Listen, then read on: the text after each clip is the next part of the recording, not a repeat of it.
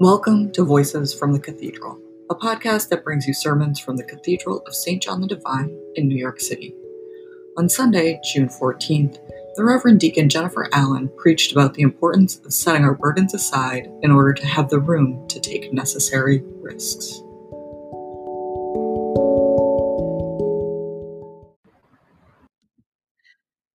Several years ago, I read Cheryl Strayed's autobiographical novel Wild, which was also made into a movie with the same title. Cheryl writes about how a devastation of grief and brokenness led her to divorce, drug use, and a rapid downward spiral. Her life was falling and out of control, and she decides to reboot her life by hiking the Pacific Crest Trail. Now, the Pacific Crest Trail is a 2,600 mile trail through difficult terrain, desert, mountains. There's only five or six months of, a, of the year when the trail is passable, so it requires speed. But there are also long miles between access to fresh supplies and water, so it can create anxiety about basic needs. On the morning that Cheryl begins the trail, she fills her backpack with her many dear supplies. And when she tries to put her overly filled backpack on, she can barely manage it. She has to go through contortions to get the pack on and stand up. As a backpacker myself, I laughed at her attempt to be so prepared for everything on the trail that she could barely manage to begin the trail, much less finish it. She was utterly unprepared because she was overprepared. I laughed because I recognized that same tendency in myself. In the gospel today, Jesus recognizes that his apostles have the same very human tendency to overprepare. Perhaps they were burdened by carrying too much of a load and they were unable to begin the mission work Jesus had given them until he gave them permission to set aside those burdens and travel lightly. The apostles lived in a dangerous world. Travel between communities was difficult. Bandits, lack of food and water, and long distances by foot all challenged the traveler in that time. I imagine that their inclination was to pack well and make sure that what they had they had what they needed to make it from one town to another. Can you imagine traveling to a town and looking for someone worthy to move in with? A stranger that you would depend on to meet your needs? Peter and company certainly must have been uncomfortable with that lack of plan. The gospel does not reveal their reaction, but knowing the apostles, there was probably a bit of grumbling. But Jesus needed them to go out into the world and heal the sick, cast out demons, and care for the poor. The world they lived in was oppressive, unjust, unhealthy. There was not enough work and there was not enough food. The harvest was plentiful indeed not unlike our world today, where there are so many who are sick, poor, oppressed, and hungry. The harvest is plentiful today, too. It's easy to get too literal with this passage and worry about surviving in the world without shoes, money, and clothes. It's easy to imagine that Jesus is calling us to his own version of naked and afraid. But this message is about much more than that. It's about laying aside the burdens which really hold us back. What burdens do we bring to ministry today? Cheryl's burdens were far greater than the overpacked backpack. They included addiction, maternal loss, relationship problems, and a lack of self love. What do we carry in our own proverbial backpack? What keeps us from being effective in the world as Christ's hands and feet? What do we need to leave behind to move forward? The harvest is plentiful in these days. With the pandemic, there are abundant opportunities to serve God. With those opportunities come risk. We try to reduce that risk by planning and equipping ourselves, which can be necessary but sometimes reducing risk begins to look like avoiding anything that might be risky. It begins to be the reason that we start to say no and put up barriers to the action of the Holy Spirit. We pack our backpacks so full that there is no room to do the work of Christ in the world. I imagine that many of us are balancing fear and appropriate caution. Opening up our Zoom worship so newcomers can find us, but trolls may take advantage of us. Checking in on the person down the hall who lives alone to make sure that they are all right while maintaining social distance, creating community without spreading disease. And pandemic also revealed the truth of injustices, which are barriers to the kingdom of God. Those injustices have always existed, but the pandemic unveiled them. And the ministry to needed, needed to transform those truths involve risk. Recognizing the essential workers we put at risk will lead to loss of some of our comforts. Treating all people as created images of God leads to confronting uncomfortable realities. Providing for the basic needs of all means letting go of things we really don't need, but may desire. Being vulnerable to connect with another human being requires letting go of the mask we use to create boundaries. Protecting vulnerable populations means standing between danger and those at risk. Recognizing our own privilege and complicity in unjust systems leads to dismantling institutions finding ways to create unity without continuing patterns of injustice and inequity means giving up privilege. What burdens do we need to avoid packing in order to serve Christ? Jesus saw the burdens of the apostles and he helped them set those burdens aside. He talked them through what they would do. Take no gold or silver or copper in your belts no bag for your journey or two tunics or sandals or a staff. Whatever town or village you enter, find out who in it is worthy and stay there until you leave.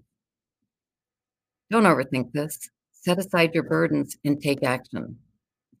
And he gave them permission to fail. If anyone will not welcome you or listen to your words, shake off the dust from your feet as you leave that house or town. Just shake it off and move on to the next house or town. Let it go. Don't carry that rejection as another burden in your too full backpack. Travel lightly. And Jesus doesn't tell them everything will be okay. He doesn't say, travel lightly and all will be well. No, he warns them that this work is risky. Not like the legalese at the end of a car commercial, in words that they can understand and process when they hand you over. Do not worry about how you are to speak or what you are to say, for what you are to say will be given to you at that time. For it is not you who speak, but the Spirit of your Father speaking through you. It's risky, this work, but the Spirit of the Father is always with you. What burdens do you carry? Fear, inadequacy, lack of confidence, bias, privilege. Jesus gives us permission to unpack it, examine it, and decide what we really need and what is excessive. What makes us hold on to those burdens? What risks are we trying to avoid? With me, I know I carry the burden of fear of failure. Fearing failure implies that somehow we do this work alone. We don't. Ministry is only accomplished through the work of the Holy Spirit, and we accomplish little if we stay in the safe zones where nothing is at risk. When we put our full trust in God and stop measuring that risk, that is where we find transformation. And if, or rather, when we fail, Jesus gives us grace in failure and lets us shake it off God's love for us is so vast and so abundant, there is room for failure. Because if we weren't, aren't willing to fail, we won't grow. We won't transform. When we allow our burdens to hold us back, we get stuck. We forget that ultimately the gospel message is a message of hope, not for hope of an unmarked and safe life, but hope that with the help of God, we can move the needle towards justice. Hope that we can incrementally make a difference, which, with the help of the Holy Spirit, adds to the incremental change others make until the needle moves noticeably. But the needle moves only with a willingness to take a little risk, to face the fear we hold and set it aside, to set aside risk, our risk avoidance and to embrace potential loss and danger. Why? Because Jesus invites us to step out of safety into risk. Jesus calls us to lift up the cross, to recognize that if we risk nothing, we have risked everything. I'm not talking about recklessness. Recklessness is wasteful. But I am talking about not weighing ourselves down with unnecessary burdens that hold us back from doing the work of God. What does risk without re- recklessness look like? Does it look like checking in on our neighbor while maintaining physical distance and we- wearing a mask? Or does it look like being an ally, standing with another who is facing danger? Maybe it looks like setting aside the boundaries you have built and engaging in conversation with people of diverse backgrounds putting down our burdens and the barriers we hide behind and getting uncomfortable, allowing the gospel to draw you out of your comfort zone and into transformation. Risk without recklessness allows you to set down the burdens you carry and travel lightly because the burdens we carry are of our own making. And Jesus gives us permission to release them. Don't be afraid to name it. Racism is a sin. Examine your way of life and recognize those acts which support systemic racism. And demand that church leadership hold up Christian values and speak up wherever power is abused and where racism is upheld. Unpack what you carry and examine it. How does what you carry with you support injustice? What do you need to leave behind so that justice can thrive? Do we have the courage to dismantle unjust systems, to break the unfair advantages that some have that were built on the shoulders of others?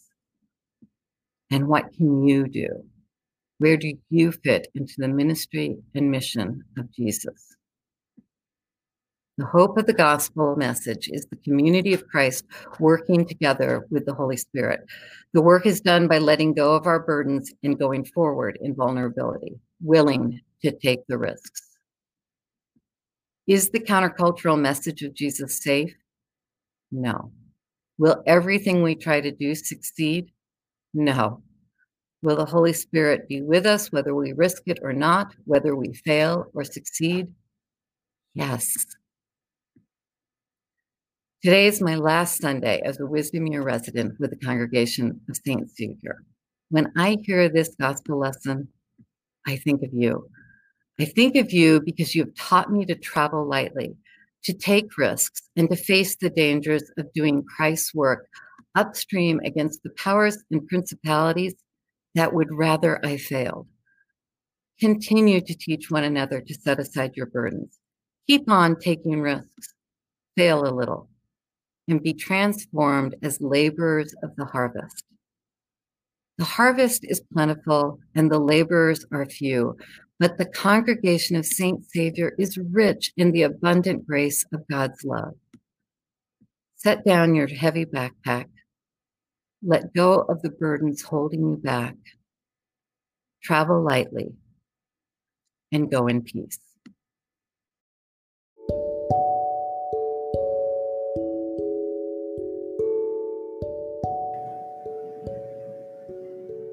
Thanks for listening to Voices from the Cathedral. The Cathedral of St. John the Divine is the cathedral of the Episcopal Diocese of New York. It is chartered as a house of prayer for all people and a unifying center of intellectual light and leadership. People from many faiths and communities gather here to worship together, provide meals for the hungry, educate our youth, and host concerts, exhibitions, performances, and civic gatherings. You can find us online at stjohndivine.org and follow us on Facebook, Twitter, and Instagram at St. John Divine NYC. That's S T J O H N N Y C. Check back soon for another episode.